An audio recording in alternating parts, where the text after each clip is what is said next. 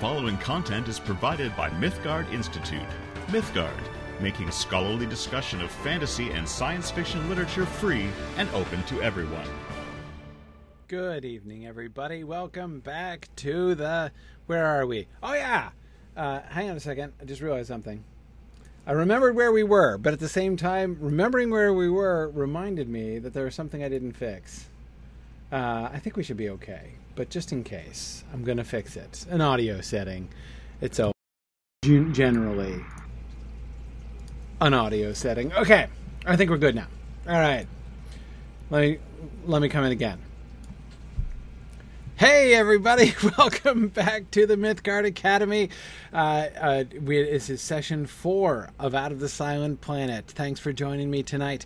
Uh, hey, just a couple uh, moot reminders uh, for my announcements tonight because we are coming up on some exciting moots uh, and have some really exciting, cool news about one of our moots. So. First, our two regional moots, which are coming up this coming month in February. We have Tex Moot on February 8th, and we have SoCal Moot on the 22nd of February. Uh, the former in Houston, Texas, the latter uh, out in Hollywood at the Netflix headquarters. So it's going to be a really good time. Uh, I'm looking. I'm really looking forward to both of those. Uh, just uh, talking with folks about Texmoot stuff today and uh, getting ready for that. I'm excited. Um, and uh, and SoCal Moot is going to be uh, is going to be a lot of fun. I think we're going to have a, a, really fun interactive time there uh, in uh, Hollywood this year. It's going to be great. Um, the other announcement, though, is about Myth Moot. Now, in case you didn't know, Myth Moot, of course, is our big moot of the year. Our regional moots are small one-day events uh, designed to enable folks from you know a particular region who can are within driving distance of our moot location to be able to get together. It's uh, been they're wonderful times, inexpensive and and uh, uh really fun. So, uh, but Myth Moot is a big deal, right? Myth Moot is our four-day event once a year, uh, the sort of the full family gathering, and it's uh, it's a really exciting experience. So the cool thing about Mythmoot this year, and hang on, I've got a where's my there it is. Okay, hang on, let me share my screen so that y'all can see that. That would be good too. Okay, and there it is. Okay, great. Uh, anyway, so Mythmoot is um, uh, uh, at the end of June, as usual, 25th to the 28th in Leesburg, Virginia, same location it's been for the last few years, uh, and uh, we are uh, uh, we're excited to be back. Now, this week we're announcing a special event that we just uh, recently finalized. So, Dr. Verlyn Flieger, who is like the Galadriel of Tolkien studies, is going to be joining us for the Moot this year, which by itself is is exciting, right? If you've never had a chance to have a conversation with Verlyn Flieger, you owe it to yourself. She is just a wonderful, wonderful person uh, to get to meet uh, and to learn from. Um, uh, she is uh, absolutely delightful. So that by itself totally worth the cost of admission. But in addition, this year, uh, we're going to be doing a really special thing. Uh, uh, Verlyn is coming out with a new book. So if you go to the MythMoot page here, uh, which is just signumuniversity.org slash MythMoot, uh, and you scroll down, you can see Verlyn Flieger is one of our special guests, uh, and her new book, which is called Arthurian Voices, uh, is going to be. This is going to be. We're going to do her book release uh, at MythMoot, uh, and in addition, as a special event, she wrote a play um, a lot of people don't realize that Dr. Flieger is not only one of the foremost Tolkien scholars in the world, uh, but also uh, is uh, a creative writer in her own right. Uh, and so she wrote a play called The Bargain, which is inspired by uh, the Middle English poem Sir Gawain and the Green Knight. And we're going to do a Reader's Theater performance uh, of The Bargain at Mythmoot. Um, uh, so anyway, that it's it's it's good. I'm really really looking forward to that. Uh, I, I think she's going to be directing. Uh, I, I she, maybe she'll be participating. I'm not sure, but at least she'll be directing that. Uh, and uh, and several of us are going to participate. I'm not sure who I'm, who I'm going to play. I think I might be the Green Knight actually, which or rather, Sir Sir Bertilak at home. I think is who who I'm going to be. Um, which is which is I can be jovial. I'm, I'm excited about that. Um, so anyhow, that's uh, that's going to be a really fun thing. So uh, do come to Myth Moot, join us uh, for Dr. Flieger's book release party and uh, the. Um, uh, the the the reading of her play and get to meet Dr. Flieger, and we're going to have other guests, and there's going to be other really fun and exciting things that I've heard rumors about, uh, and I'm excited to tell you more about later on as we go. So anyway, uh, early bird uh, pricing is open for that. One last quick thing I wanted to mention, uh, for this relates to all of our upcoming moots actually. Um, and this is a message if you're new to our moots don't worry about it. You won't notice anything. But if you've been signing up for our moots for a while, you will notice that something is different, right? We have a new registration page. It's the, as you can see, the look of it is fairly bare bones right now uh, because this is brand new. We're, this is a this is a custom system that's been written for Signum University. Uh, so we're really really excited to be shifting away from an expensive and complicated third party program that you have to make a separate login for and that we have to pay expensive fees for and everything, uh, and just being able to do things simply and directly ourselves. Uh, so these are our. Um, moot registration uh, forms. It's so again, if you've not done it yet, but you've registered with us before, don't be surprised. It's really simple. No logins. No, just uh, all you this you just got this one page form, uh, and it's really simple, and that's it.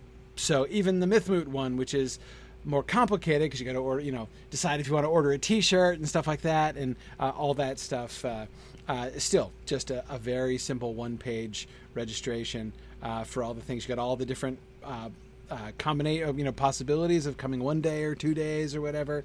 Um, and then you got your T-shirt order if you want to order, and that's it, one page. So uh, I love this lovely new uh, short system that we have here. So just to make sure nobody's too surprised, uh, but I, I hope even if you are surprised, it will be a it will be a pleasant surprise. So anyway, just wanted to draw your attention to that. Okay back now to uh, our discussion of Out of the Silent Planet. We got almost through uh, Ransom's time with the Hrossa last time, and of course, we get to uh, travel towards Meldilorn this time. But more importantly, what I really want to focus on uh, today is his encounter with the two other species of of Hnau, especially the Sorns. Of course, we don't get as much with the Pfifltriggi, but a little bit. Um, but more as Ransom finally begins to sort out the answer to what has been his pressing question from the beginning, right? And his pressing question from the beginning was okay, so who's in charge, right? Who is really the boss? If there are three different rational species, how does that work, right? He cannot imagine a world in which one of these three species has not achieved dominance over the other, right? And uh, we looked at a couple moments when he was trying to glean this information from the Hrossa, right, to try to figure out what really are the relations there. And he still seemed to have left the Hrossa still under the impression that most likely the Sorns are actually calling the shots, or the Seroni are actually calling the shots, right? Um, even if the Hrossa don't know it, right? They just they have the they're manipulating. They're probably manipulating the Hrossa, even if they don't realize it. Um, uh, so uh, so let's see what happens when Ransom begins to encounter uh, the other uh, the other species. Yeah, Sarah. He exactly. He he's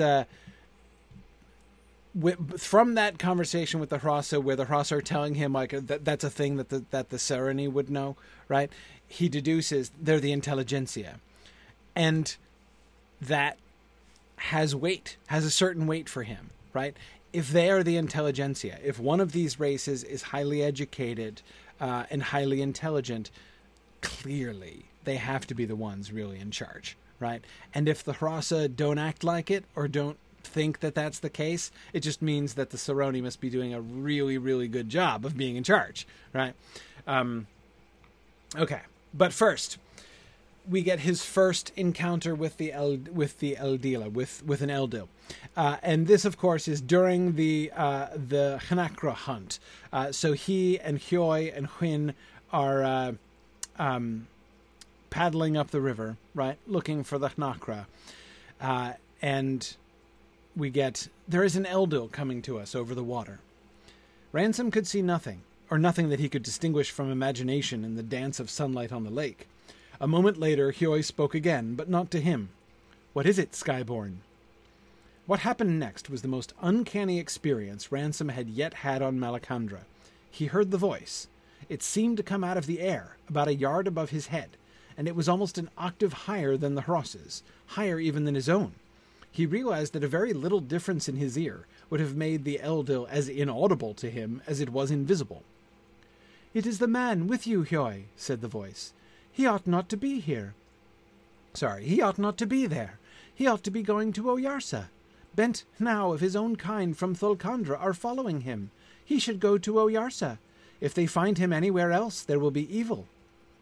He hears you, Skyborn, said Hyoi. And have you no message for my wife?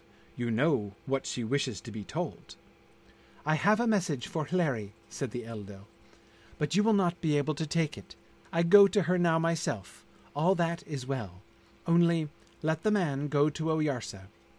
There was a moment's silence. He is gone, said Whin, and we have lost our share in the hunt. Yes, said Hyoi with a sigh, we must put Hman ashore and teach him the way to Meldilorn. Okay. Um, great. So I, you know, we're not told what uh, Hyoi's wife, Hleri, wants to be told, wishes to be told.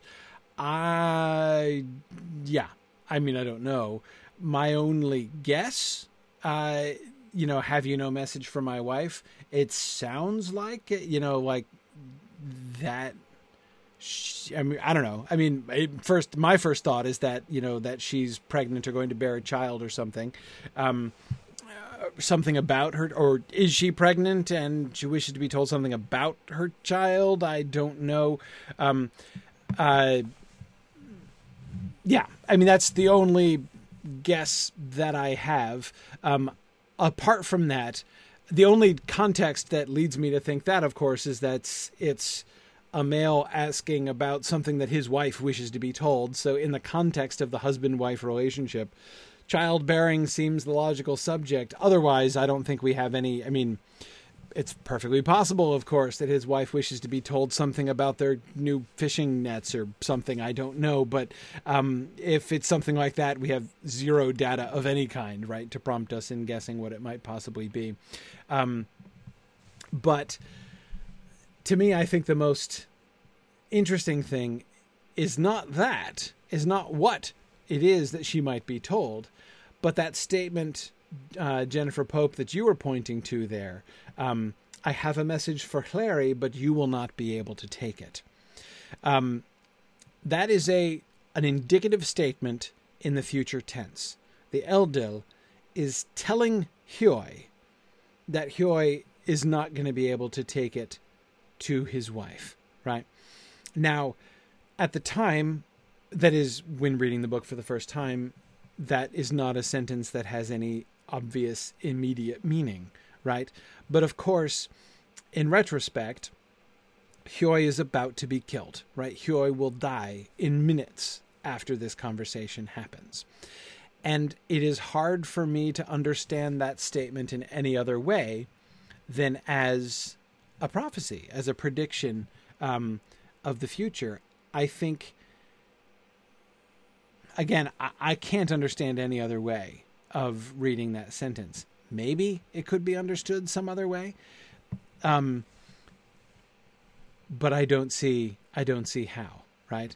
Um, so given that the Eldil makes this prediction, which of course does turn out to be an accurate prediction, um, it, by the way, that Sarah makes me kind of loop back around and wonder about the thing which Hleri wishes to be told. Right?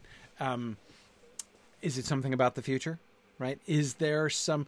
Is this a thing that happens? Do Hrossa consult the Eldila about things that might occur? Right? Th- about things that will that will happen or could happen. Is it is it a consultation about the future? Is that a uh, is that a is that a thing?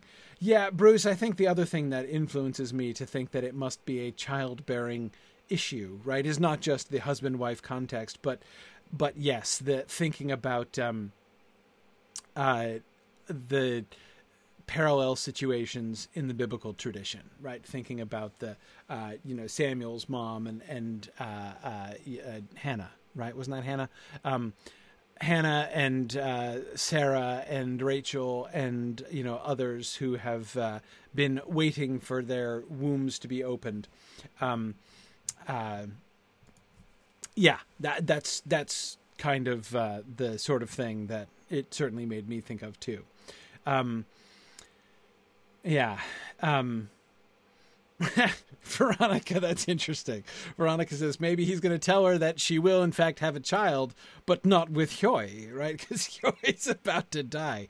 Um, I, I, don't know that they remarry. Um, that wasn't covered, right? We know that the Hrossa mate for life in the sense that they don't, like, there's no divorce among the Hrossa. Um, but in the case of of an accidental death like this, you know, an, an, untimely death, as it were, though I doubt anyone on Malacandra would call it an untimely death. Um, but nevertheless, um, uh, sorry, that's an old idea that no one dies untimely, right? Everyone dies at the hour in which they were appointed to die. It might be a surprise to you and everyone else around you, right? But God isn't surprised. Uh, anyway, so, um, but, but yeah, so I, I the timing seems to me uh, um, yeah uh, jennifer I, I, I agree. It's it does open up this uh, melancholy scene right of Hleri being told first that she is going to have a child and second that she's a widow within hours of each other. Absolutely. Absolutely. Um, yeah, yeah. Now, Colette, I do agree that there is a kind of nonchalance. I think you're right. That's that seems to me a good word about Hyoi's consultation with the Eldila. Right? There's no sort of ritual formula. There's no reverence. There's no propitiation. There's no sense of any of that, right? You know, there's no like, oh, Eldil, like if in your wisdom and generosity you could possibly bestow upon me your right. No, he he asks nonchalantly, as you say, and have you no message for my wife? You know it. She wishes to be told, right? That's very nonchalant. That's very conversational. And so, Colette, your conclusion that um, that this kind of conversation happens at least sort of regularly does seem to me also to follow, right? Um, it seems very likely that these, and we know that they have conversations with Eldila. We know that Hyoi himself was having a conversation with an Eldil on the day that he met Ransom. Uh, we have, of course, that scene where uh, Ransom was passing by that young female Hross who was talking to an Eldil, um, which he couldn't see and and um, didn't know was there. Um, so yeah, just like, and Hyoi doesn't even notice, right? He's walking with Hyoi, and Hyoi walks by and doesn't even pay any attention to the fact that this girl is is speaking to the Eldil, right? So that seems to be nonchalant, normal uh, even sort of casual. Um, yeah, yeah. Um,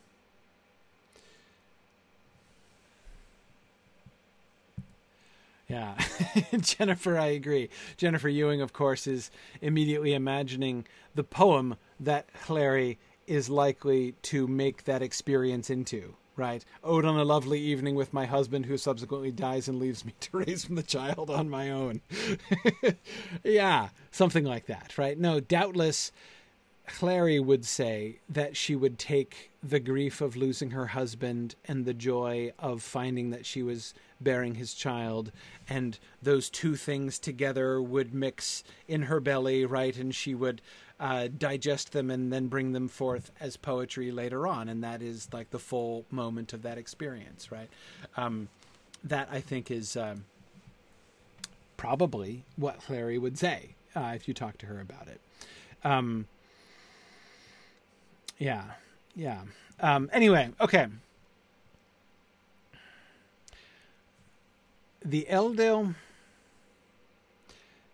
Notice a few other things about this conversation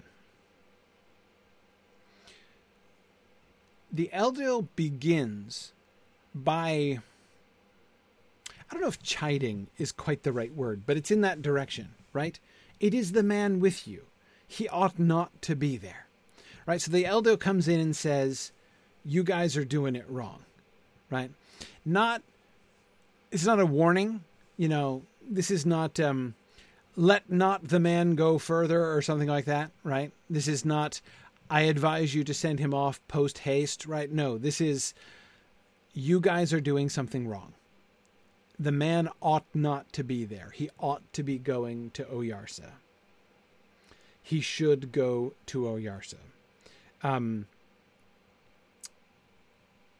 and at the end, only let the man go to Oyarsa. Right? So we have a repeated command, right? But not just a command. This is not just a decree, because this is not the administration of the decree. It was known that he should go to Oyarsa, right? He knew, Ransom knew that uh, he was supposed to go see Oyarsa, right? I mean, that was something he's been actively, uh, actively avoiding, right? Um, only at the end does it really become an imperative, right? Um, let the man go to Oyarsa, right? There we're finally in the imperative, uh, the imperative mood, right? Um, b- but before that, it's more of a, I don't know, a lecturing tone, right? He ought not to be there. That this this is not this is not okay. What you guys are doing is not right. Um, and it seems to me not. It seems to me likely that this, of course, is connected with the prophecy that the Eldil makes, but you will not be able to take it because you have already done the wrong thing, right? Um, Hyoi should have sent ransom sooner to Meldilorn.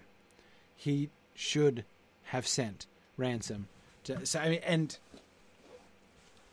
why hasn't ransom been sent to Oyarsa yet? Because they're all focused on the Hnakra hunt, right? Because they really want to hunt the Hnakra. Um, and this is interesting. Oh, Jennifer, what a great observation. I agree with you. It is interesting that he uses there instead of here. The Eldil, well, I was going to say standing right there, except not standing. Right? Anyway, the Eldila, the Eldil is hovering right there, right? And so instead of saying to Hyoi, he he ought not to be here. I'm here, you're here, he's here. That shouldn't happen, right? He says he ought not to be there, as if he, the Eldila, is speaking from a great distance away, right? Um, so Jennifer, I agree with you. I really like how that creates this uncertainty, right? Is the Eldil there actually? Not necessarily, not in the same sense in which Hyoi and Ransom are. There is a sense in which, although in one sense he's there, in another sense he's looking at them from a distance uh, and observing this. Um, yeah, yeah. Um, good. And Jennifer Pope, you're right. Um, it's funny, by the way. I've been noticing in this, uh, in this, in the discussion of this book, it's like in every single class, we get pairs of people with the same first name who keep commenting in close proximity to each other. And it's not always the same pair, right? We had uh, David Urbach and David Atley in class one, right? I kept going back and forth between Davids. Uh, anyway, uh, and it's the Jennifers tonight. Anyway, Jennifer Pope was saying um, uh, we we're learning now that the Eldil are sort of in charge in some sense. They do deliver uh, strongly worded suggestions. Yes, yes, exactly. At the very least, this Eldil is serving as something like what, like the moral conscience. Like at the very least, the very most laid back version, right, of understanding the role of this Eldil is that he's being the Jiminy Cricket of Hyoi here, right, perched on his shoulder and telling him what is the right thing that he should be doing. Um, yeah, yeah. Um, yeah. Um, and uh, Brian, Dimmick, great point. Uh, is it significant that the Eldil does not speak to Ransom, even though he's speaking about him? Does it have something to do with Oyarsa not having authority uh, over those not on his planet? Um, yes, I would suspect so, actually. Um, given that Hyoi assumes that this Eldil has been sent as a messenger, right? That the role of this Eldila, of this Eldil, sorry, I keep messing up my singular and plurals. Um, the role of this Eldil is as as messenger, right? In fact, he even goes on to assume that he's been sent over to this area because he's going to go on and convey a message to Hleri as well after this, right? So that the Eldil is a messenger of Oyarsa is assumed by Hyoi. And it's fairly clear if that's the, assuming that Hyoi is correct about that, and I see no reason to doubt it. It's therefore fairly clear that the Eldil is sent with a message not to ransom, but to Hyoi, right? The message is to Hyoi and Whin. Uh, you, sh- he needs to go to Oyarsa. He should have gone to Oyarsa already. Um. Yeah, yeah. Um So yeah, Brian, I think it's a really good point. Um, Stephen, good. That's a good point. Stephen uh, points out that uh, by saying he ought not to be there specifies there in the boat where he's sitting, rather than creating potential confusion. Because if he said he ought not to be here, it could mean here as in on Malacandra in the first place, right? Um, so he's uh, being a little bit more specific in his reference, and I agree. And Sarah, that is exactly what the other thing that I was most interested in about this. On the one hand, in the Society of the Hrossa, we are getting what looks like a glimpse into an unfallen society. Ransom keeps assuming that you know the fall is operative that they share basic human temptations remember he really begins wrestling with this when he begins to understand from Hyoi that there's no such thing as divorce or adultery among the Hross. Like it's just, it almost never happens. Um, and he finds it hard to believe that, you know, so again, the implication is they're fundamentally different right that they just they don't experience the same temptations that we do as if they were an unfallen race but sarah you're right there's disobedience here right? Um, even if it's not really bad, I mean, all they've done is delay it, right? They have prioritized preparing for the Hnakra hunt instead of sacrificing their role immediately or upfront, sacrificing their role in the Hnakra hunt in order to send Ransom on his way. Um, but that's still an act of disobedience, right? That still follows uh, the sort of classic sin pattern, right? Putting your own desires in front of obedience. Um, so, um, exactly, Stephen. They put their own desires over what they knew to be right. Exactly, exactly. Um, so, there seems to, from this, it would seem that we can conclude that Malacandra is in some kind of I don't want to say intermediary state because, of course, to some extent, um, you know, to say that you could have an intermediary state between fallen and unfallen is like saying you can have a an intermediary state between you know virgin and non-virgin, right? I mean, it's it's it's uh, it's like a, it's kind of an all or nothing sort of deal. Um, and if that's the case, we have to conclude that the hnau of Malacandra are not unfallen. They can sin. They do sin. We're seeing it here, right? We're getting direct evidence of them acting disobediently, of putting their own them putting their own desires first. It can happen, it does happen, we're watching it happen. And yet, they are clearly not a corrupt society. The kind of fundamental corruption, the kind of fundamental competition between races which Ransom assumes must happen, does not, in fact, seem to happen, right? Um, so even if we do see, as we do see here, that they're not unfallen completely, they're not sin sinless completely. Yet, nevertheless, um, they are far less morally corrupt um, than uh, than mankind is. Um, yeah, yeah. Um, yeah, Rachel. I don't really know what that would mean. Rachel's wondering if you know maybe there are types of sin that they're not susceptible to. Possibly. Um, yeah, I, I. But again, their language doesn't have a word for evil, for bad. Like to say that someone is a is a bad man, right? Um, that's why they have to use that word bent, right? Something that's bent out of shape is the only is the closest they can get to the uh, the concept of badness or of evil. Um, it's not something that's really on their radar screen.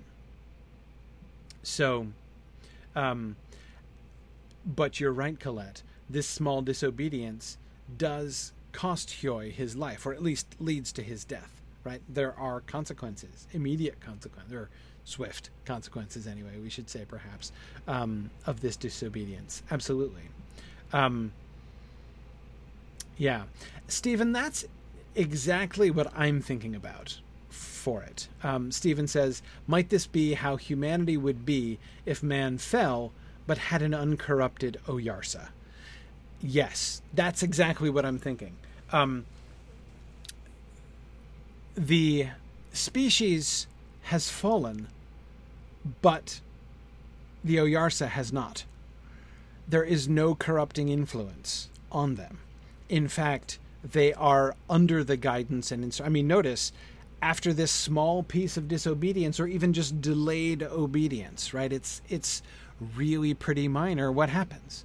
An Eldil shows up and instructs them, not just rebukes them, right? Not just, but instructs them. He ought not to be there. He ought to be going to Oyarsa. The word ought is an important one there. That's a teaching word, right? Here is what ought to happen, right? And now Hyoi is not going to experience any long term benefit from this instruction, but Hwin is, right? I don't doubt Hwin is going to turn that into poetry. And then many others will benefit from this.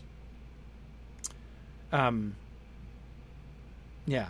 Anyway, um, it is possible that um, the species didn't fall, but creation has fallen. But it feels to me like the opposite of that, really.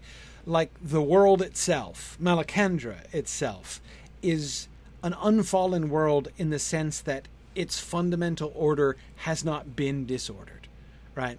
Um, if the human species is you know has that f- you know fundamental tendency towards you know competition and oppression of each other and things like that. Well that seems to be endemic in the natural order here on earth species preying on each other and and all these other things right? Um, the natural order there in malacandra is not like that. It's functioning smoothly under the rule of their uncorrupted Oyarsa. Um, and that seems to prevent, even though we do see evidence that sin is a thing, that disobedience is possible. They do, and there is death, absolutely, Jennifer.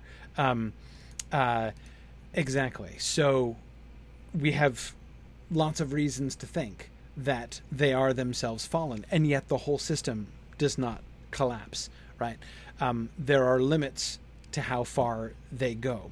Um, yeah, and Brian, I agree. The Hnau and Malacandra still have free will. That's very clear here, right? Um, yeah, yeah. Um,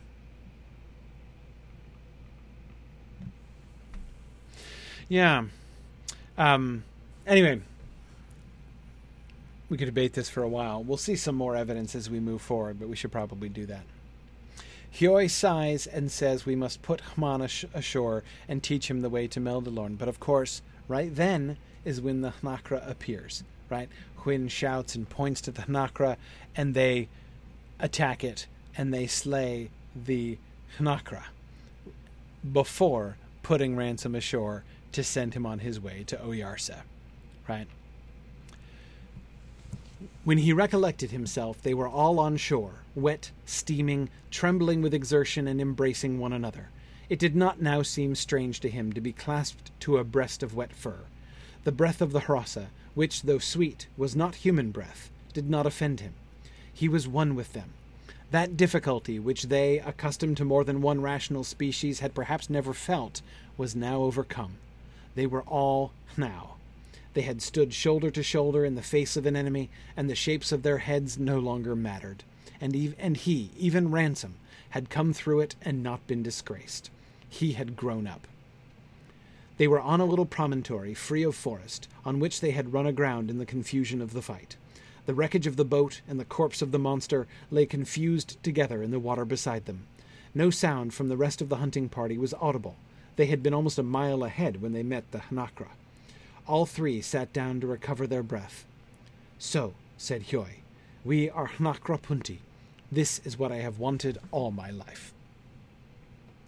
Um, yeah, Sarah, exactly. He's gotten over his space racism. Yeah, exactly. This, this, and of course, a lot of it had to do with his earthbound categories right? Remember, he kept going back and forth between thinking of it like a man, which was shaped like a beast, and thinking of it like a beast, which had the brain of a man, right?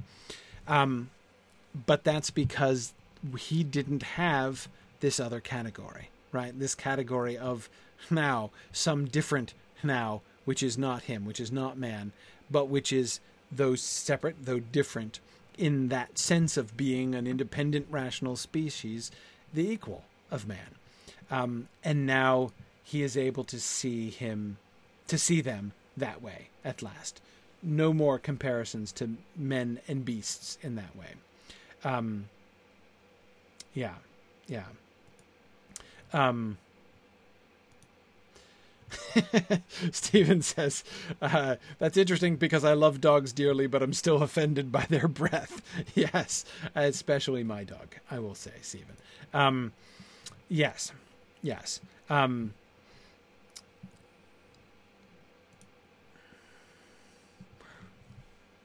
Brian, I agree that um, uh,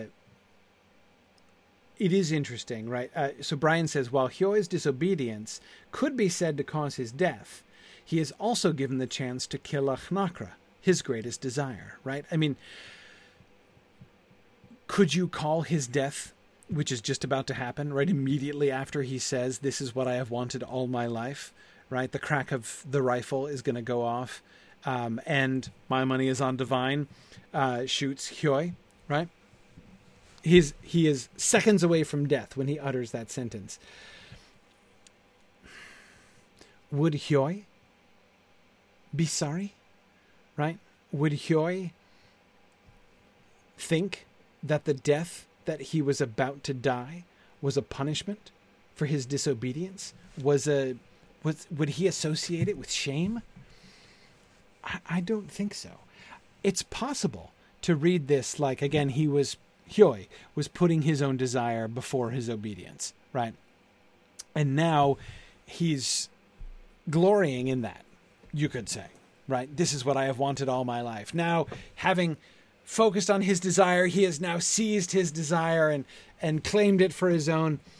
Um, and then at in that moment, the mortal blow comes, right? And so one could look at this and from a certain perspective say, that's just cut and dried, right? At the very moment in which he is at the pinnacle of his vainglory, right? His vainglorious celebration of his own selfish and disobedient will, he is stricken down and let that be a lesson to everybody else, right? You could that that reading would work, but I dislike that reading rather intensely. Um, uh, I don't. I don't think that that I could, and mostly because I cannot imagine Hyoi himself thinking that. I cannot imagine uh, in dying in this moment. In a se- from one way of looking at it, of course, it's a tragedy. He could have lived for much longer. Eh, quite likely, his wife is uh, hearing the news that she's pregnant. There is much of his life that is before him, and yet to die now in this moment. We are Hnakrapunti. This is what I have wanted all my life. That is a good poem, right? That would make a great song. And I cannot imagine that um, uh, he would mourn that over, mon- over much. Um, I really can't. Um, yeah, Amber, exactly. Dying during a hunt seems to be a pretty cool poetry inspiring thing. Yes, even the irony, right? Even the irony and tragedy of having just become a Hnakrapunti only to be stricken down by another stranger, literally alien enemy, right? In the next moment. The the irony and pathos of that, come on, that that doesn't make it worse. That makes it better. Wouldn't it? From the Hross point of view? I don't want to minimize it, but do you see what I mean? Um, yeah, Karita, exactly. He gets his wish, his life is complete, and it's a good story, sad but good. Yeah, that's that's just how this feels uh, to me. Um, yeah, yeah. Um, and, and, you're right, Colette. Almost certainly the first Hross to be killed by by a Hman, right? Um,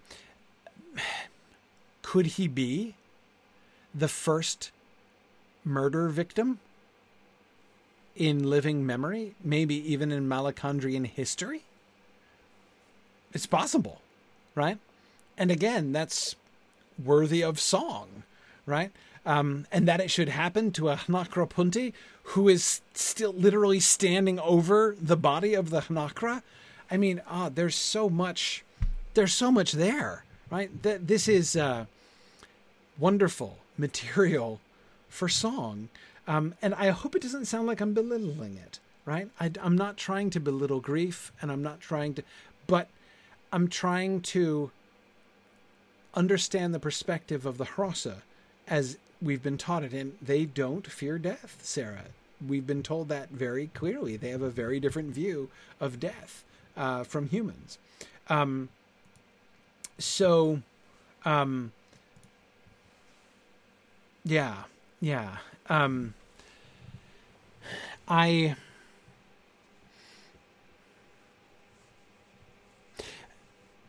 Yeah.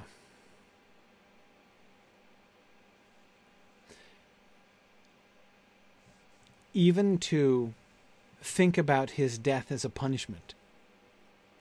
I'm not sure that that's a thought. It doesn't seem to occur to them. The Hrossa, I mean. Um, yeah, yeah. Um,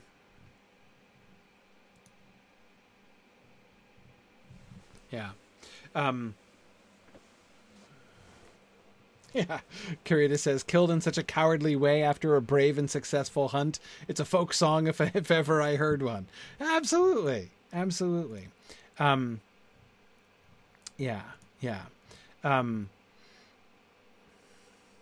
yeah. Very good. Okay. Let's keep going. At that moment, Ransom was deafened by a loud sound, a perfectly familiar sound, which was the last thing he expected to hear. It was a terrestrial, human, and civilized sound. It was even European. It was the crack of an English rifle, and Hyoi, at his feet, was struggling to rise and gasping. There was blood on the white weed where he struggled. Ransom dropped on his knees beside him. The huge body of the Hross was too heavy for him to turn round. Hwin helped him. Hyoi, can you hear me? said Ransom with his face close to the round seal like head. Hyoi, it is through me that this has happened. It is the other Hmana who have hit you, the, t- the bent two that brought me to Malacandra. They can throw death at a distance with the thing they have made. I should have told you. We are all a bent race. We have come here to bring evil on Malacandra. Uh, we are only half hnau. Hyoi. His speech died away into the inarticulate. He did not know the words for forgive, or shame, or fault. Hardly the word for sorry. He could only stare into Hyoi's distorted face in speechless guilt. But the Hross seemed to understand. It was trying to say something, and Ransom laid his ear close to the working mouth. Hyoi's dulling eyes were fixed on his own, but the, but the expression of a Hross was not even now perfectly intelligible to him. Hm, hm, it muttered, and then at last, hm, Hman, Hnakrapunt. Then there came a contortion of the whole body, a gush of blood and saliva from the mouth. His arms gave way under the sudden dead weight of the sagging head, and Hyoi's face became as alien and as animal as it had seemed at their first meeting. The glazed eyes and the slowly stiffening, bedraggled fur were like those of any dead beast found in an earthly wood. Immediately, we get Ransom's perspective, right? Ransom's view of death. The association between the body of his friend Hyoi and a dead animal hunted or uh, eaten for food, right, in the woods. Um, having just had that experience of finally fully embracing, right, fully embracing the um, uh, the Hrossa as fellow hnau and fully intuiting that, right? Now all of a sudden, in a sense, that's ripped away from him as he sees the body of Hyoi only, because the body without the spirit, right? When there is no longer the rational mind at work within the uh, beast like body of the Hrossa, it just looks like an animal, right? Um, it's no it's no longer a person anymore. Um, yeah, yeah. Um,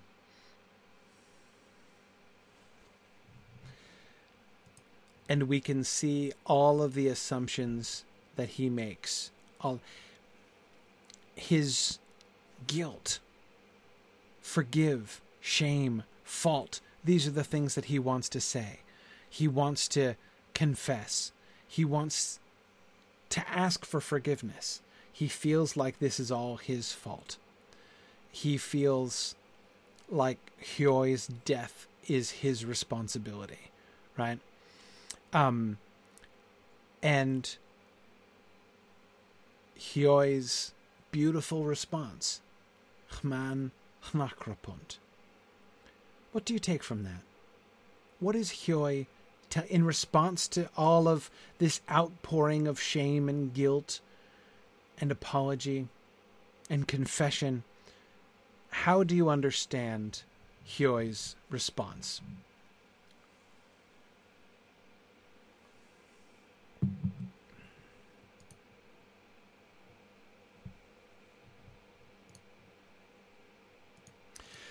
Brian, I agree with you that it seems unlikely to me as well that either Hyoi in his in dying or Hwin afterwards would even really follow Ransom's train of thought here. Um, Brian points out, would the Hrossa even understand his feeling of guilt for what Weston and Devine have done? Like, what exactly is he apologizing for? I'd go even a step further, Brian. Do they really understand? I mean, he, Ransom, has to explain to Hwin that they do it on purpose. They would do it even if they knew they were hnau, right? Um, murder is not even a concept, right? Uh, if Frodo is correct that no Hobbit has ever slain any other Hobbit on purpose in the Shire before, which is which, as uh, the Gaffer might say, would takes a lot of believing, um, but nevertheless, assuming that to be true, they at least have a word for it, right? They are familiar with the concept of murder it's not obvious that the Hrossa are, any more than they're familiar with the concept of adultery. Um, yeah, yeah. Um, yeah, Stephen, we absolutely know how Hyoi values the, values the title Hnakrapunt, right? Um, yeah, yeah. Kit, I agree. He's assuring him that he is a person of honor to be a Hnakrapunt is the one you know the greatest honor. This is this is the the pinnacle of Hyoi's life.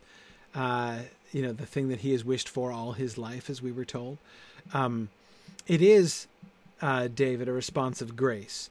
Um, Ransom had just called himself a half Hnau, uh, as if as as as we would say subhuman, but Hyoi merely bestows upon him the worthy title that Ransom has earned in that. So he's not only reinstating him as or accepting him as Hnau, right, but saying no, far from being a half Hnau, right? You are, um, you are now one of the great among the Hrossa, right?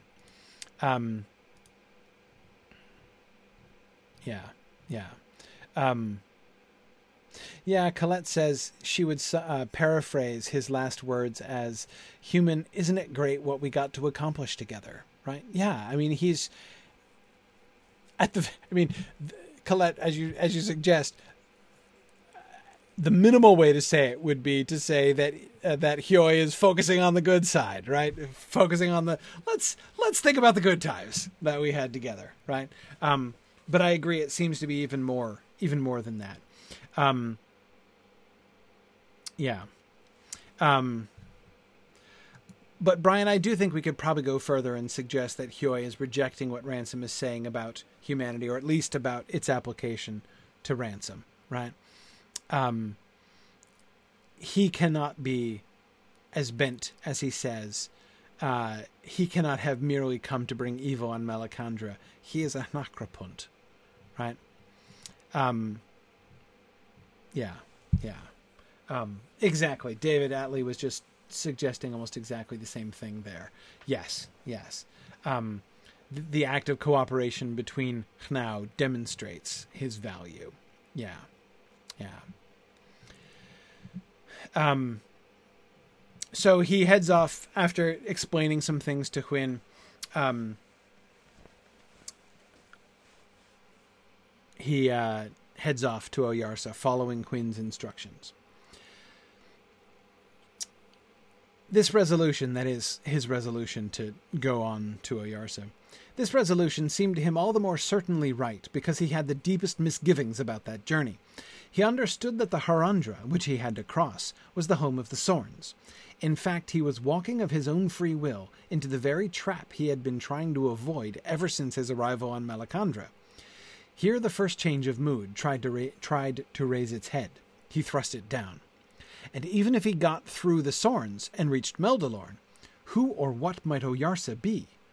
Oyarsa, Hwin had ominously observed, did not share the Hrossa's objection to the shedding of the blood of Hnau.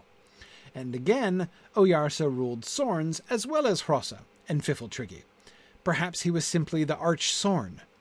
And now came the second change of mood those old terrestrial fears of some alien, cold intelligence, superhuman in power and subhuman in cruelty, which had utterly faded from his mind among the Hrossa, rose clamoring for readmission.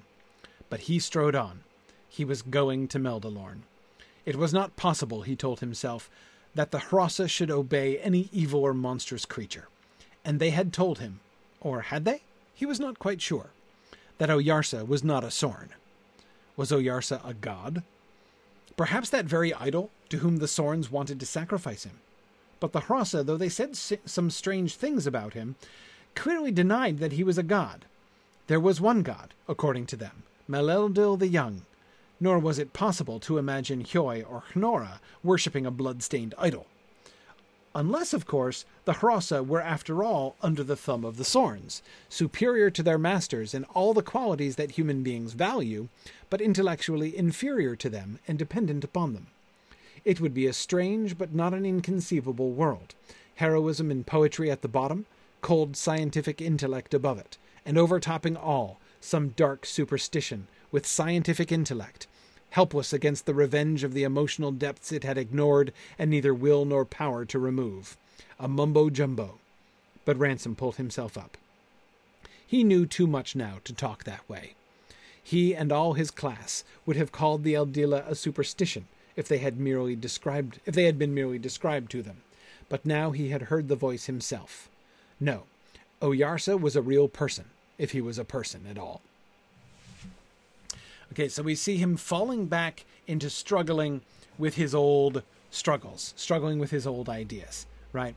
Um, we have clamoring for readmission, all of those old prejudices, those old assumptions about how the world is, about how the universe is, right? uh, what the Sorns must be like, what Oyarsa must be like, what must really lie beneath the apparently attractive exterior of this society that he has been exploring and uh, dwelling w- among, right, for weeks now. Um, and, but he's able to push that down, right? If Oyarsa is a person, he's a real person. He's not going to be just a mumbo jumbo. He's not going to be just that the Sorns aren't doing the pay no attention to the man behind the curtain thing with the Hrossa, right? He knows the Hrossa too well to believe that that is possible, right? Is it possible that the Sorns are thoroughly corrupt, right? Um, cold scientific intellect, uh, possible, possible, but he now has um, he now has a kind of faith. yeah, Takako says, uh, "Am I the only one who's imagining that he might have read E.R. Burroughs?" Yeah, no, Ransom. Yes, that Ransom has read Burroughs. Would not be a, a, a, the least bit surprised. Absolutely, absolutely. Um, anyway, uh, he has a kind of faith now built founded on his knowledge of the Hrossa, right? When he was struggling against, or rather, when he was firmly in the grip of these fears, right? These fears which he brings from his society, from his world, and basically imports them into Malacandra. When he when he's in the grip of those, he knows nothing, right? He has no data about what things are really like in Malacandra. It's only his ignorance. It's only when he's left in the void to guess what it might be that his imagination supplies him with material drawn from these other things. Um, these uh, and uh, Lovecraftian uh, things, right? If Lewis read Lovecraft, which he probably didn't. But anyway, that genre of stuff, right? Um, knowing, not knowing what to expect, that's immediately wh- where his imagination goes. But his imagination is no longer free to roam. He has data now, right? He has experience of the Hrossa. And if he is going to maintain his intellectual integrity, he has to make and and if he's going to be in the grip of these fears again and maintain his intellectual integrity, he has to reconcile those fears and those imaginings with um, with the knowledge that he now has uh, of the Hrossa. And at the end of the day, he can't do it, right? He chooses not to do it, right? That they he doesn't believe that that is really possible. Um, and Colette, absolutely, his hearing the voice of an Eldil for himself is another really important important um, uh, data point, right? Um, uh, that informs him, right? He can't imagine that this is just some dark superstition, right? The Eldila are real. He's heard one now. So why can't Oyarsa be the same, right? Why could he not be a person? And that fits much better with the Hrossa as he knows them, right? Um, yeah. Karita, I agree with you. Karita says superhuman in power, subhuman in cruelty is so interesting given the power and cruelty on display in his fellow humans. Yeah, exactly. Subhuman in cruelty? Like, really? I mean, kind of if you look around here right today it's kind of looking like the humans are setting the standard for cruelty right so uh, uh, is is it true to say that something really really cruel is subhuman in cruelty? Eh, you know not quite sure. Again once again we see um, uh, uh we see ransoms. Those thoughts are you know these thoughts these temptations these imaginings are associated with these biases and ways of thinking about things that he brought from his own world. He's already been reoriented on many of those, right? And that's why at the end, when these, you know, at the end of the day, when these things, uh, you know, a clamor for readmission, they don't receive readmission, right? He is fortified against them now because they no longer form the basis of his of his thought, of his imagination, of his assumptions, right? Um, he now knows better. He now has learned better. He's been reoriented, and those kinds of assumptions, uh, Karita, that's a really wonderful point. Um, it's not only the imaginings, but like the framework and premise of the way those imaginings are described, which betrays the mindset, right, that he used to have, that he would have had. Yeah. Stephen, I agree. Stephen is quoting from Mere Christianity, where Lewis said, uh, um, the battle is between faith and reason on one side and emotion and imagination on the other. Yeah, yeah, exactly.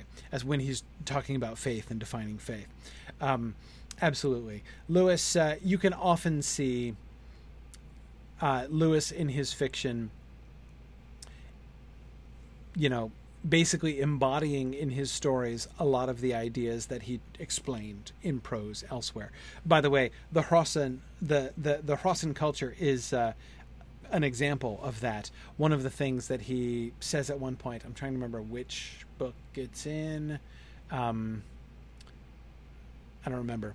But anyway, uh, he's talking about prehistoric man and the kind of assumptions that people make about prehistoric man. Like, since all of the physical artifacts they find from prehistoric man are crude, people assume that prehistoric man must have been unsophisticated uh, and also intellectually crude himself, right? Him and herself. Um, and Lewis says, How do we know this is so? Right? Okay, so like their physical artifacts are crude, but perhaps they had highly sophisticated elements of their society which don't survive as fossils, right? Which don't survive as artifacts. And poetry is the example that he gives, right? They they could have had excellent and very sophisticated poetry, and crude flints that they chipped, right?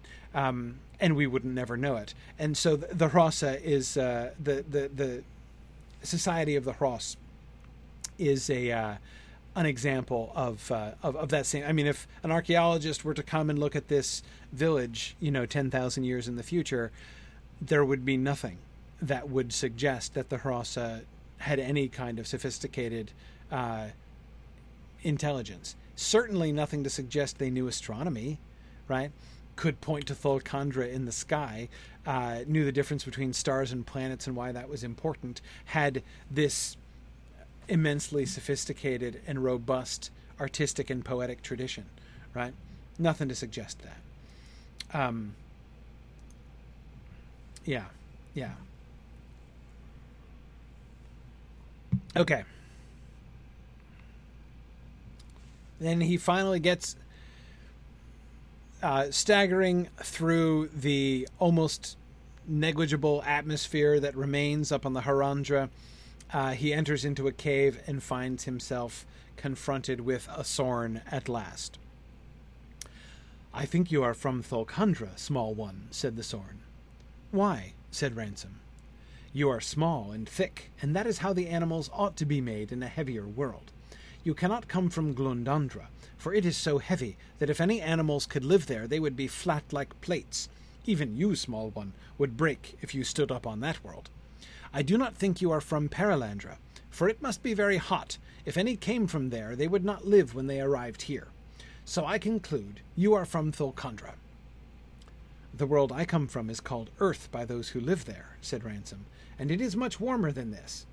Before I came into your cave, I was nearly dead with cold and thin air. The Sorn made a sudden movement with one of its long forelimbs. Ransom stiffened, though he did not allow himself to retreat, for the creature might be going to grab him. In fact, its intentions were kindly. Stretching back into the cave, it took from the wall what looked like a cup. Then Ransom saw that it was attached to a length of flexible tube. The Sorn put it into his hands. Smell on this, it said. The Hrossa also need it when they pass this way. Stephen, I think it might be the problem with pain. That was going to be my first guess. That was going to be my first guess. Um, yeah, No, I'll go with that. Anyway, um, okay. Yeah, so we know the other uh, two other worlds, right? Glundandra and Perelandra. We can guess what Glundandra must be, right? What must Glundandra be? The world that is so heavy that no animals could live there. If they did, they would be flat like plates. Yeah, Jupiter, almost certainly, right? Jupiter being the largest of the planets and the heaviest uh, of all the planets. Um, what do we notice about the so so this is our first real experience. He saw the Sorns from a distance, but barely counts, right? This is the first time he has interacted now with yet another species of of Hnau. And what do we notice? What observations would you make about these this opening scene with the Sorn? Yeah, Jennifer, you absolutely see how logical they are, right? Um, the the reasoning pattern of the Sorn and its readiness to explain its reasoning, right? Um, very methodical, right? Um, that is clearly a big part of their outlook. Not into small talk, I agree. Um, yeah, exactly. Stephen says the Sorn immediately analyzes him and explains its analysis. Yes. Um, the the Hrossa are very often thinking poetically, right? The Sorn seems to be thinking logically, rationally, right? That's how it approaches things. Um, it has oxygen in a tube, right? Um, so we have some very clear evidence of technology, higher technology than anything. Remember, Ransom was inclined to call the Hross Society um, uh, Old Stone Age, right? And now here he's being given a an oxygen mask as soon as he goes into the cave of the Sorns. Yeah. Um, good. Brian points out that neither the Hrossa nor the nor the Sorns have any in- inclination to fear Ransom or suspect his intentions on Malacandra. Yeah, he is not. Just as we were looking at how those um, those yellow beasts, the giraffe-like beasts, um, didn't seem to have any fear of Ransom and what that suggested about the society there in Malacandra. Um, so none of the species seem to be really worried about him, right? Um, he is not greeted with fear or even any kind of serious uneasiness, right? Um, yeah, yeah. Notice the combination of. There's another interesting combination that I find here. First, the first impression of the Sorn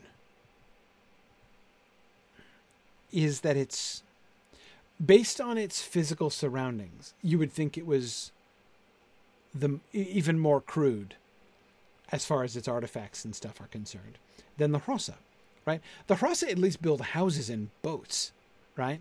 The Sorn lives in a cave.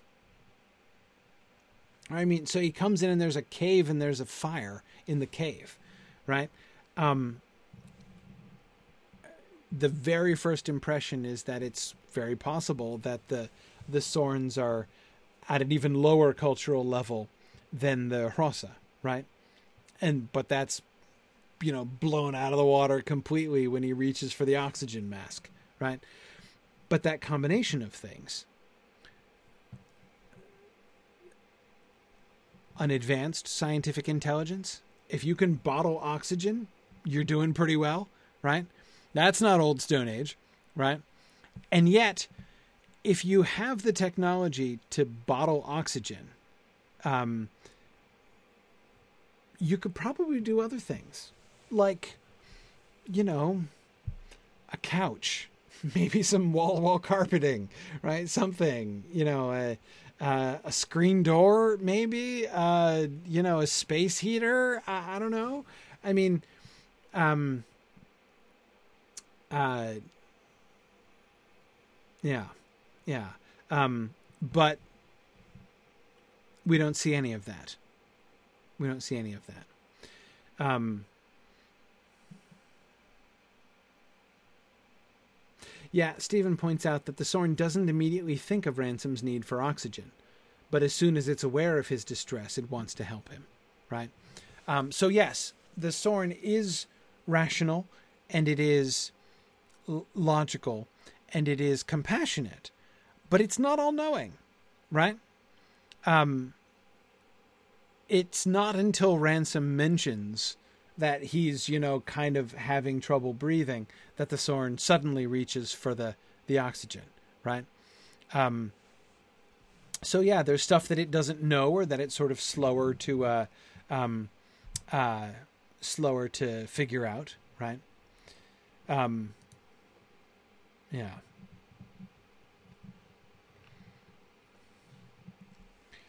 And of course, now that he's in a congenial discussion with the Sorn.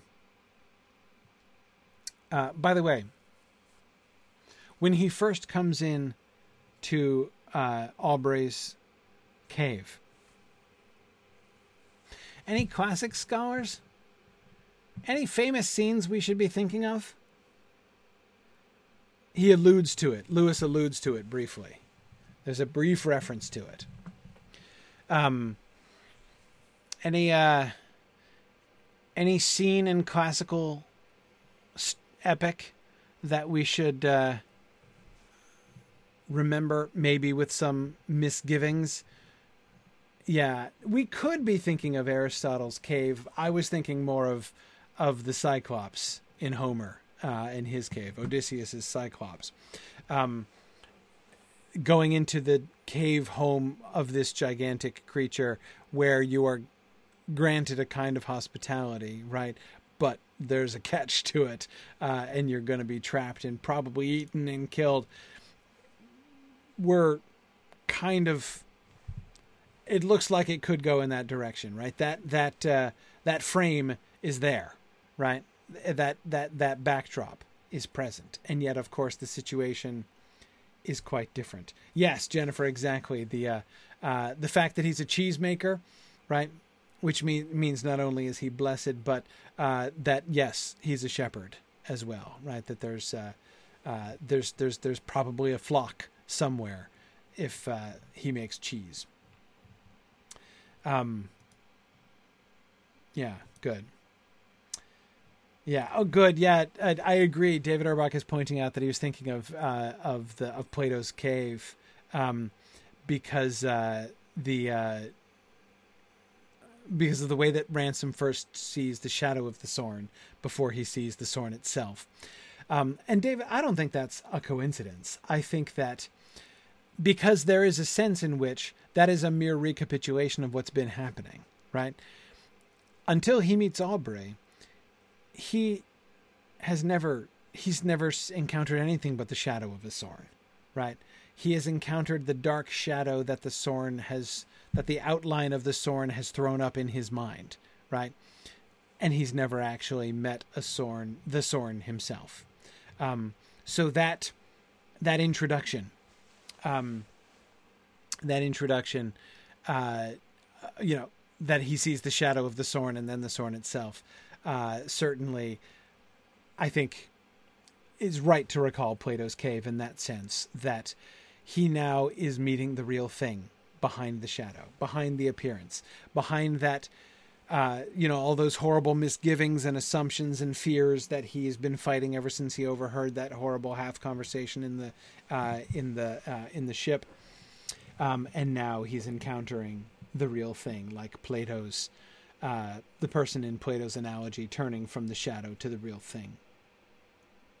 Okay, but anyway, now that he's in this conversation, he's got to finally try to figure out how do things really work politically on Malacandra, right? Couldn't get it out of the Hrossa, maybe he can get it out of the Sorn. Do you rule the Hrossa? Oyarsa rules them. And who rules you? Oyarsa. But you know more than the Hrossa? The Hrossa know nothing except about poems and fish and making things grow out of the ground. And Oyarsa, is he a Sorn? No, no, small one. I have told you he rules all now. So he pronounced now, and everything in Malacandra. I do not understand this Oyarsa, said Ransom. Tell me more. Oyarsa does not die, said the Sorn, and he does not breed. He is one of his kind. He is the one of his kind who was put into Malacandra to rule it when Malacandra was made. His body is not like ours, nor yours. It is hard to see, and the light goes through it. Like an Eldil? Yes, he is the greatest of the Eldila who ever came to Ahandra. What are these Eldila? Do you tell me, small one, that there are no Eldila in your world? Okay, so, um, yes, David, I love that too. David you're right. The uh, the Hrossa know nothing is delightfully similar to the Hrossa's description of the Seroni. Yes, the Seroni are perfectly useless in a boat, right? Uh, and they can't recite a poem to save their lives, right? They can't make a poem to save their lives. Um, both of them have a sort of genial uh, lack of respect for the others in a sense, right? Um, but uh, so yes, the Sorns know more, right? Augray knows the Sorns know more. That's what they do, right? No problem. Um, yeah, yeah. Um, and Creator, you're right. Uh, poems and fishing and farming isn't nothing. But then again, based on what the Hrossa told us about the Sorns, that's exactly how you would have expected the Sorns to talk, right? Um, yeah, absolutely. So,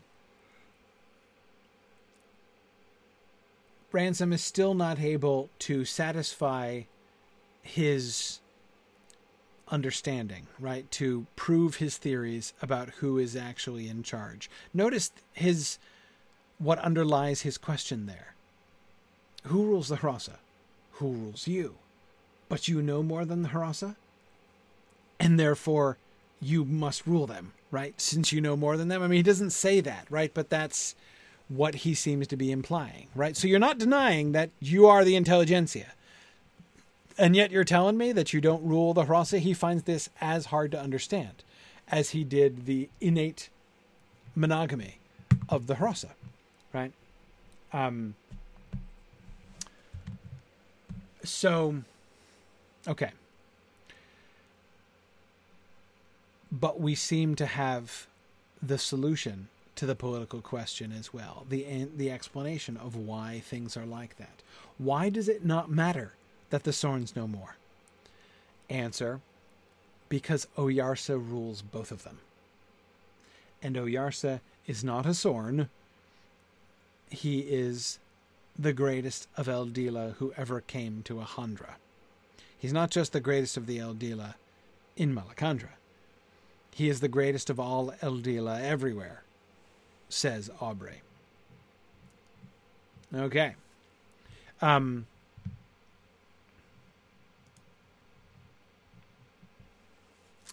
yeah. Nancy says, "Huh? What are the odds?" Yeah, yeah. Uh, Kit uh, Kit th- says that the theory that the intelligentsia must rule is charming. Um, yes, and David was also just suggesting that Ransom doesn't really understand human society either, if if he believes that the intelligentsia rule. Um, what I will say is that we've talked some about the social ideas that were becoming increasingly dominant in English society in the 1930s. All the you know the the fad of eugenics and um, you know the one of the this was this was still at the point historically when there was a confident belief that our understanding of science was going to grow and grow like that like you know our mastery of nature through science was growing greater and greater and was just going to keep increasing and increasing so that there can be no question that as scientific progress continues at this, you know, increasing rate, not just steady, but increasing rate, um, those who have sort of the keys to the, uh, you know, the scientific mastery of nature were going to obviously rule, right? Politics wouldn't matter at that point um, because those who could control you know everything in the world uh, would have the power, right? And that power was going to come through science. That power is going to come through the intellect.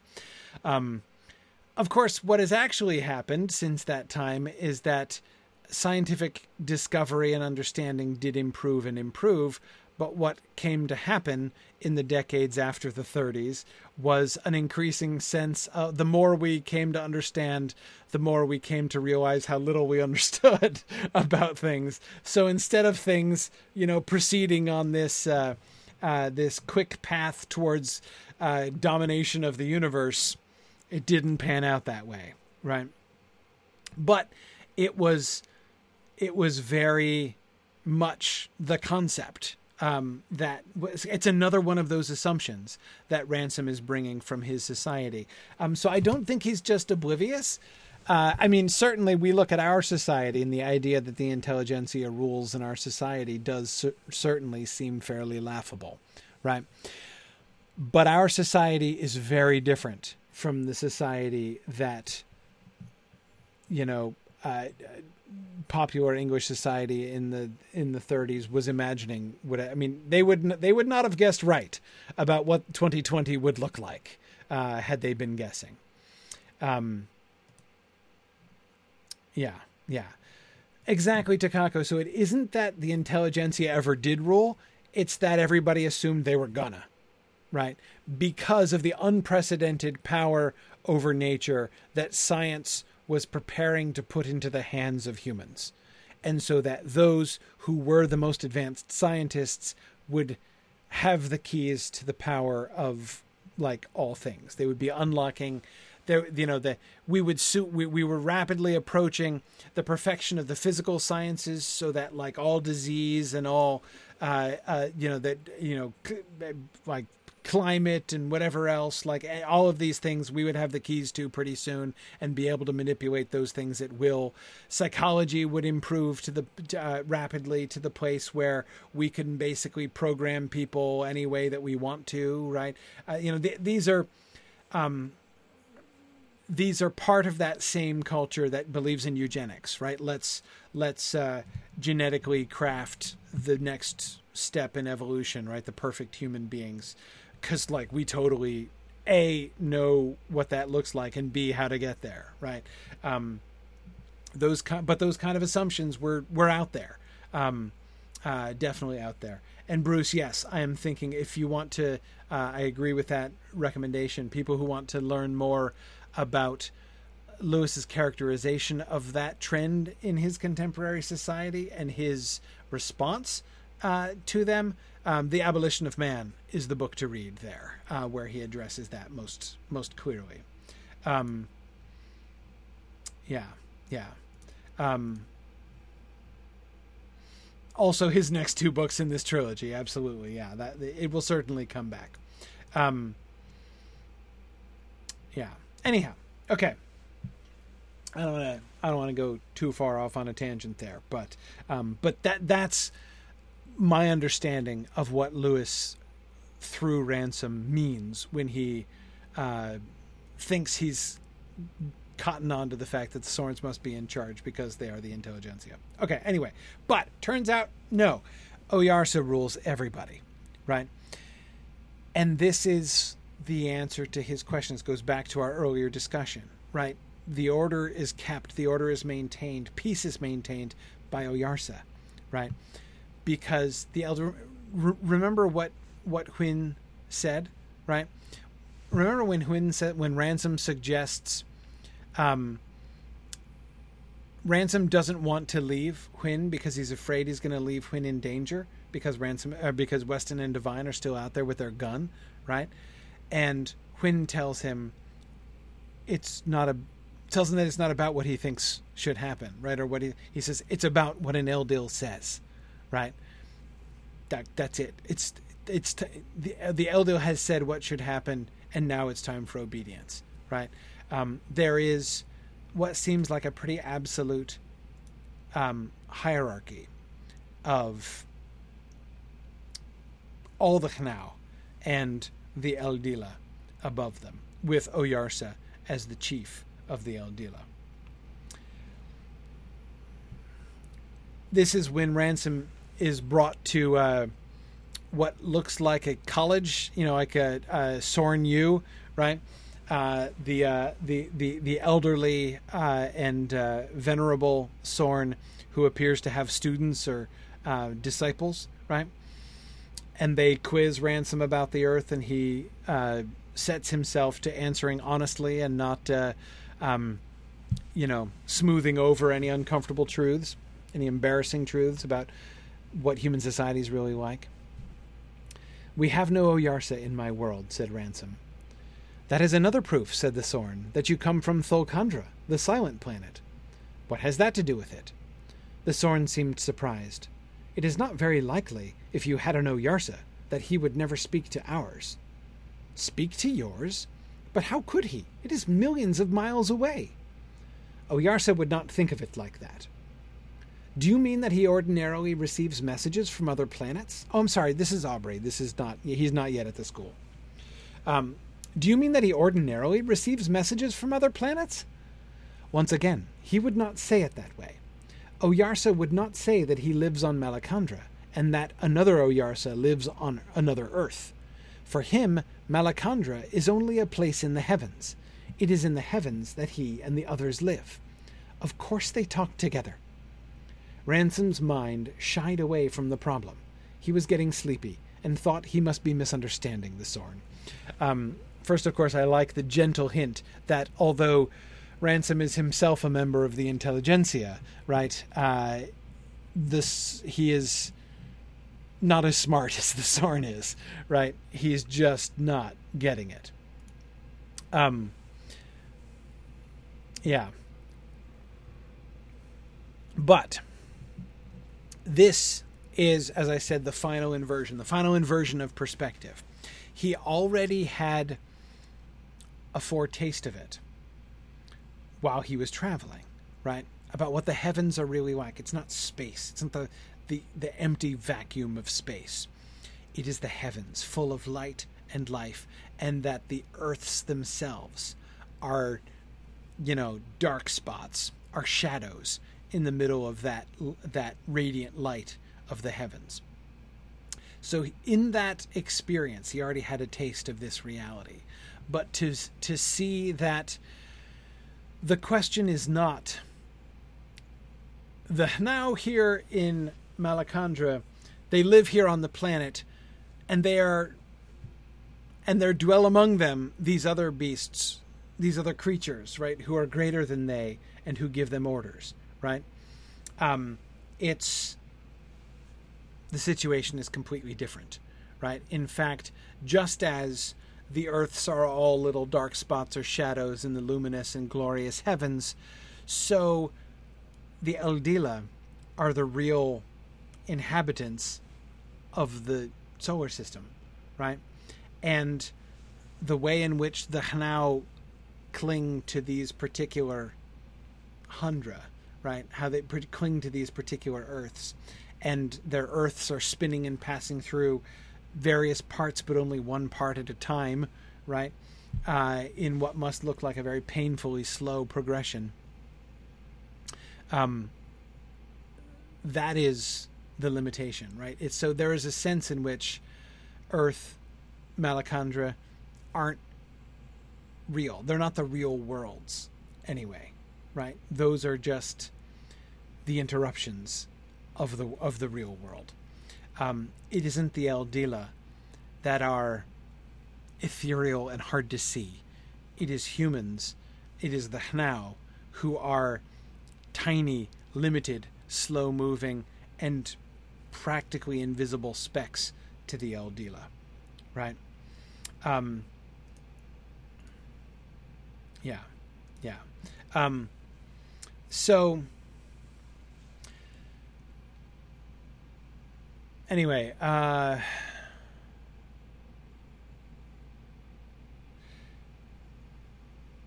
yeah, Bruce is asking how much Lewis would know about Einstein and his view that large masses like planets make depressions in the curvature of space-time. Had he read the general theory of relativity? Don't know. Have to ask about that one too. Uh, but I don't think it would not surprise me at all to find that he knew nothing of none of the specifics. It wouldn't surprise me to learn that he had, and he wouldn't even have had to have read it for himself. It's the kind of thing he could easily have learned in common rooms in Oxford. Um, and we know that many interdisciplinary conversations of those kinds did happen at Oxford at this in this period, especially. So, um, I think it's very possible that Lewis might have known about relativity. But again, if it turned out not to be the case, uh, if it turned out he knew nothing about relativity, it wouldn't shock me at all.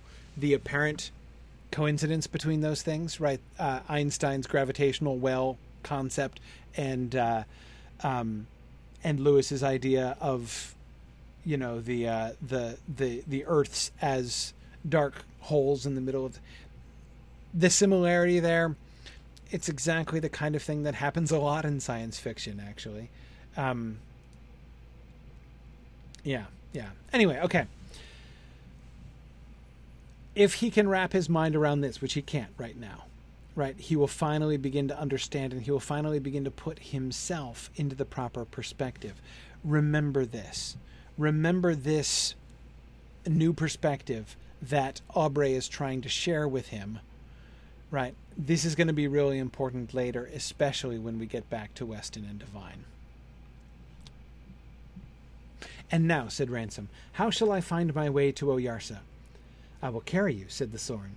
You are too small a one to make the journey yourself, and I will gladly go to Meldilorn. The Hrossa should not have sent you this way. They do not seem to know from looking at an animal what sort of lungs it has and what it can do. It is just like a Hross.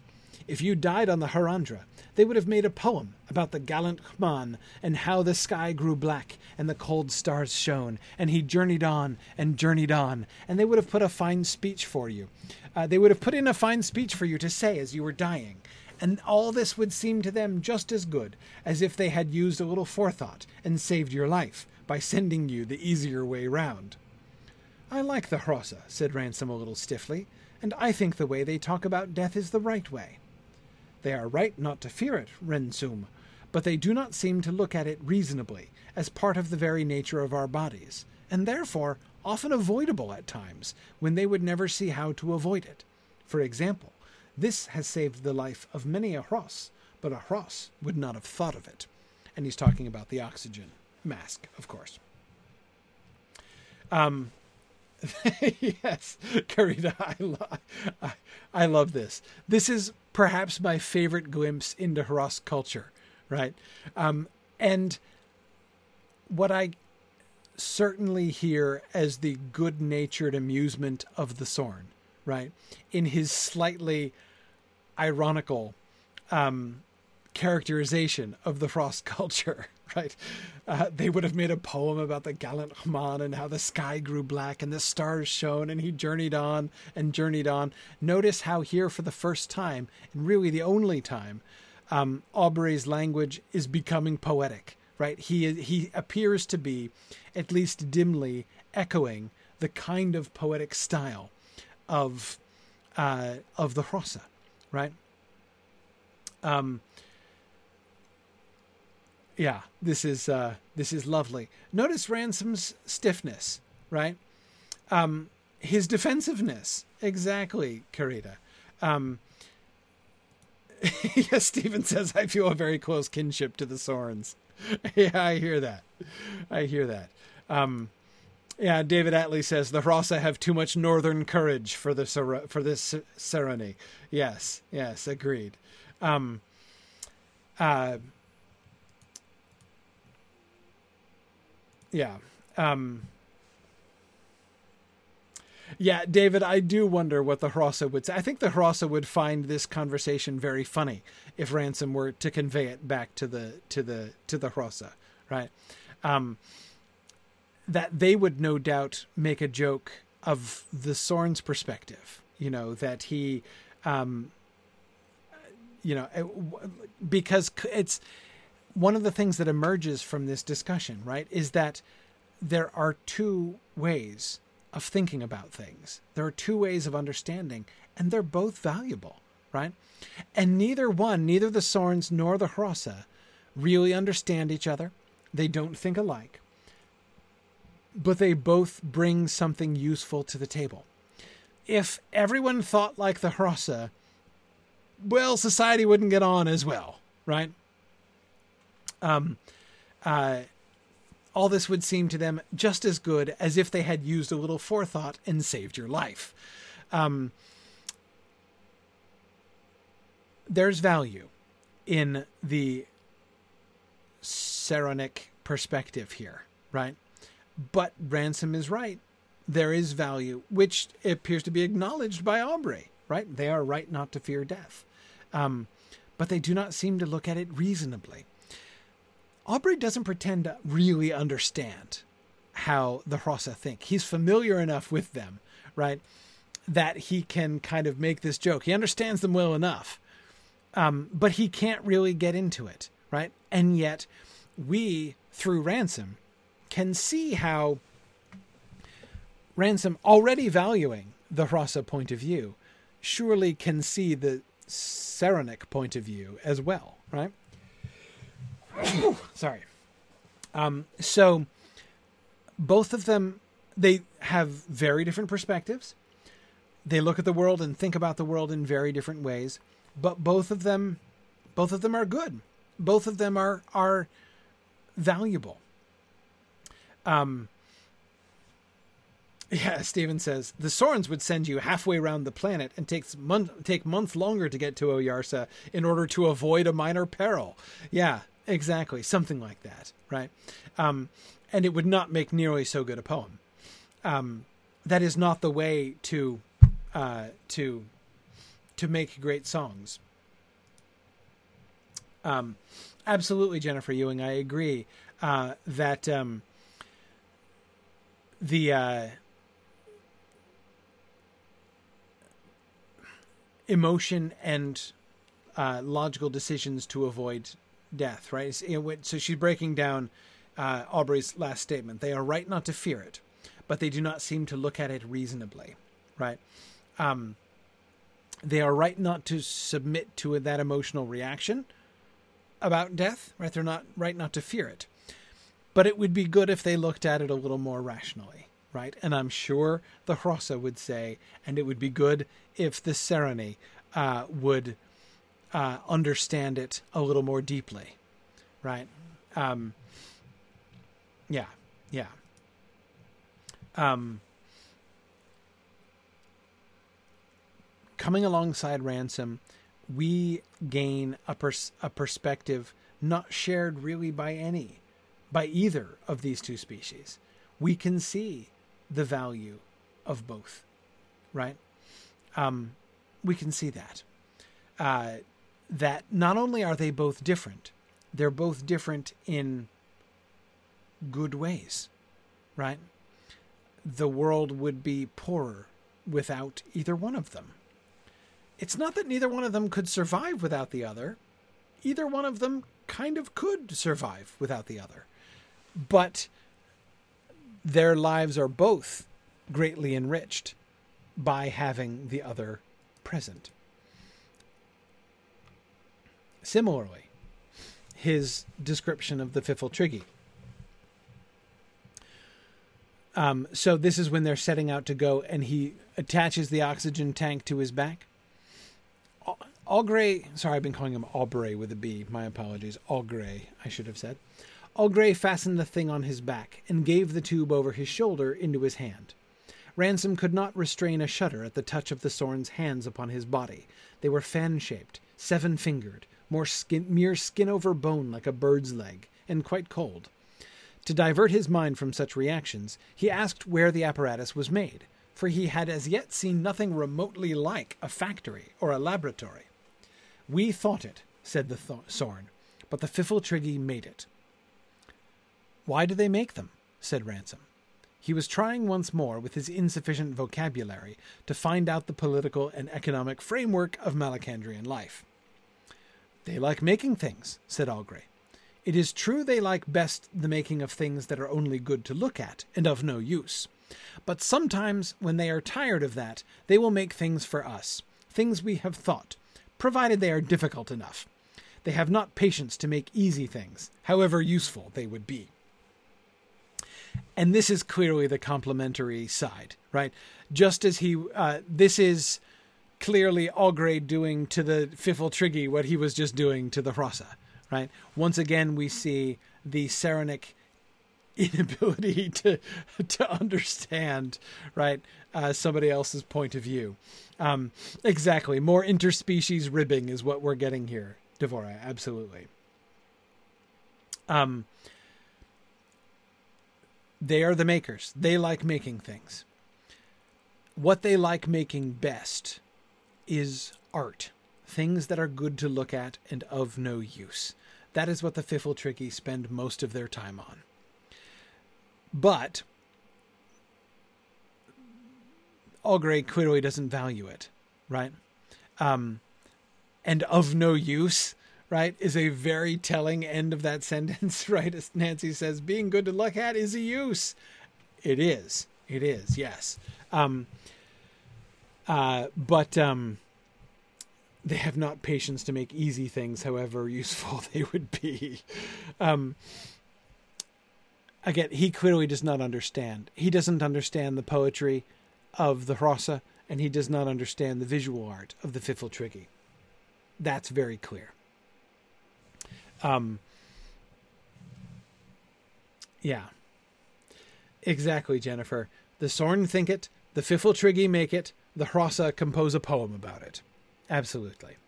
Um, yeah, Stephen, exactly. You don't want to go you don't want to go to the Pfifltriggi if you need a doorstop or something like that. Absolutely. Um, uh, now, like a, you know, like a Rube Goldberg machine of some kind, they'd clearly be into that, right? But yeah, yeah, a wedge to put under your door to keep the door open? No, no, they're not going to bother with something like that. At least, again, according to Augray, who I think is a little bit joking, right? Um, uh, I think. Um, again, I think he's exaggerating a bit.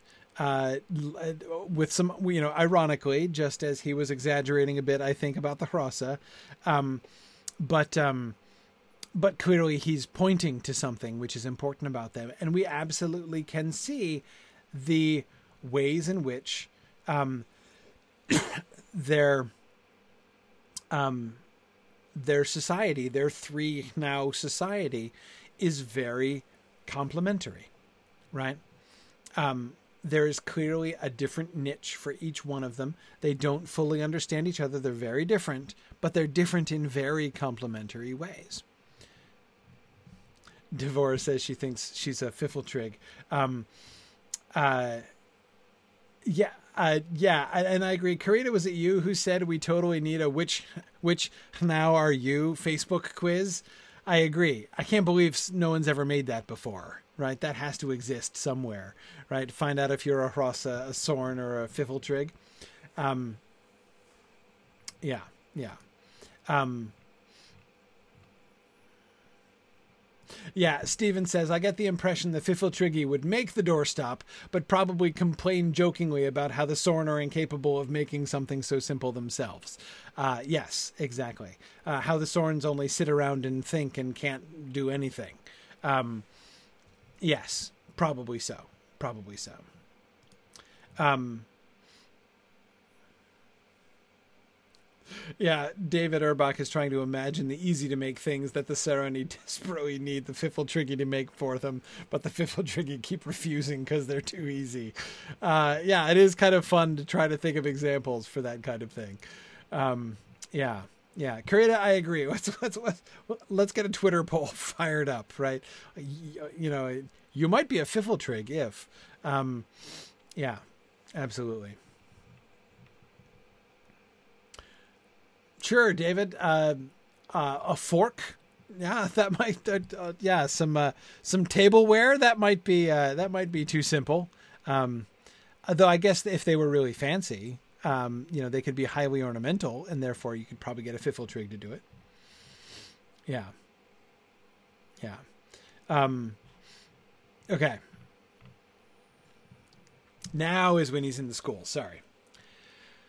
Um, at, the end of his discussion, his explanation of human culture, it is because they have no Oyarsa, said one of the pupils. It is because every one of them wants to be a little Oyarsa himself, said Augray. They cannot help it, said the old Sorn. There must be rule. Yet how can creatures rule themselves? Beasts must be ruled by Hnau, and Hnau by Eldila, and Eldila by Maleldil. These creatures have no Eldila. They are like one trying to lift himself by his own hair, or one trying to see over a whole country when he is on a level with it, like a female trying to beget young on herself. Two things about our world particularly stuck in their minds. One was the extraordinary degree to which problems of lifting and carrying things absorbed our energy. The other was the fact that we had only one kind of hnau. They thought this must have far reaching effects in the narrowing of sympathies, and even of thought. Your thought must be at the mercy of your blood, said the old Sorn, for you cannot compare it with the thought that floats on a different blood. That's a fascinating image to me, with thought that floats on a different blood. Certainly, the difference in the blood of the Hrossa, the Pfifltriggi, and the Seroni is something that we have been seeing right? That we get uh, fairly broad hints of here uh, in uh, in this in this chapter. Um, uh, yeah, yeah. Um, exactly, exactly, Jennifer. He's setting Ransom straight about the whole in charge thing. It's Earth that's doing it wrong, right? it's not that one of the species must naturally come to be dominant over the others. It's that all of them should be subordinate to the Eldila, right? So notice, Jennifer, the implication there that Lewis is suggesting. Um, this desire for dominance, this desire to become the masters over others, is not just an evil idea in the sense of an idea that is antipathetic to how things should be. It is a bent idea, right? It is a twisted idea. There should be rule, there should be mastery, but not mastery of one group of hnau over another. It, it so we see a positive impulse bent and twisted, so that in the end the Malacandrian term, bent, um, turns out to be not only their closest approximation, but the best approximation, um, a better and more accurate way of conceiving of what evil is, of what fallenness is. Yeah, David Erbach says, I really want the Pfifltriggi settlement to be all clockwork gears and stuff. Um, yeah, yeah. Um, yeah, interesting. Stephen is wondering if thought that floats on a different blood is a Seroni phrase, or did they borrow it from the Hrossa? Stephen, I have to think that's a Hrossian um, uh, thought. It's way too poetic to be Seronic, I, I, I think, especially since it even seems to me to convey the idea of the sort of the sort of rhythms that dominate their music, right? Um, yeah, I said that we can see evidence for how the three different societies benefit from each other. Augray can't really, doesn't really fully understand the Hrossian point of view, but he's clearly benefited from it, right? And I, I think this could well be an example, right? Their way, their poetic way of understanding and conveying things has helped him to understand things in the fact that he invokes so poetic. Um, and this is not Augray, sorry, this is the old Sorn talking. But anyway, the, the Sorns have clearly benefited from the Hrossa, I think, from that kind of poetic understanding, just as the Hrossa have clearly benefited from their astronomical instruction, right? Um, uh, by the uh, um, uh, by the Sorns, and presumably also by tools that were made for them by the Triggy as they have dug, uh, you know, artificial water channels and irrigation systems and things like that, which is something that was probably thought by the Seroni and made by the Triggy and executed by the Hrossa for the cultivation of food. Um, yeah, yeah. Um, I agree, uh, uh, Marie, that it's probably not a mistake that the Soren would use a phrase from another type of hnau in his statement that you benefit with with interacting from interacting with others hnau. Yeah, exactly, exactly. Um, yes. Exactly, Jennifer uh, Ewing. Science needs poetry to convey their concepts in meaningful language. Right, exactly. The purely logical language of the Sorns doesn't always convey that much. And notice how, uh, you know, Ransom, again, Ransom doesn't always follow it, right? Um, yeah, and Jennifer Pope, of course, you're right. We learn later that everybody is using the language of the Hrossa, right? Um, Yes, yes. Um, yeah, uh, Nancy, it is too bad that we don't get more of the Triggy perspective. Um, yes, yes. Um, Nancy's wondering what their uh, philosophy of, of creating objects would be. Uh, she suspects that they value the process and what you learn about yourself when you're constructing a thing. Uh, possibly. We get a couple hints from the one conversation that uh, we see Ransom having with the Pfifltrigg uh, that gives us some hints into Pfifltriggi society, but not too much, and we'll talk about those next time. Speaking of which, it's almost next time. But actually, yeah, let's stick with next time. Um, we're just getting to Meldilorn. We might as well start from Meldilorn next time. We only have a few slides here that I put in from the beginning of Meldilorn. Um, we'll uh, we'll get there, and of course the final meeting with Oyarsa. Uh, and my absolute favorite part, my favorite part of the book is when Ransom translates from English into Hrossa Um, uh, that is uh, that, that's my favorite part of the whole book. So we'll get there next time. Um, uh, very good. So next time we're going to finish the book. We're coming to the end. Uh, I may have to do that thing I do sometimes and do an extra long session next time but we're gonna we're gonna we're gonna finish on time. All right. Thanks everybody. Good night. Thanks for a fun conversation, and I'll see you guys next week for our, our, our arrival at Meldilorn and our final discussion of Out of the Silent Planet. Thanks everybody. Good night now.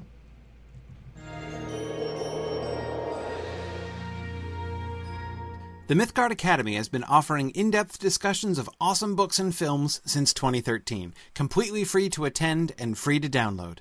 If you've enjoyed our discussions and would like to help them continue, please consider donating at signumuniversity.org/fund.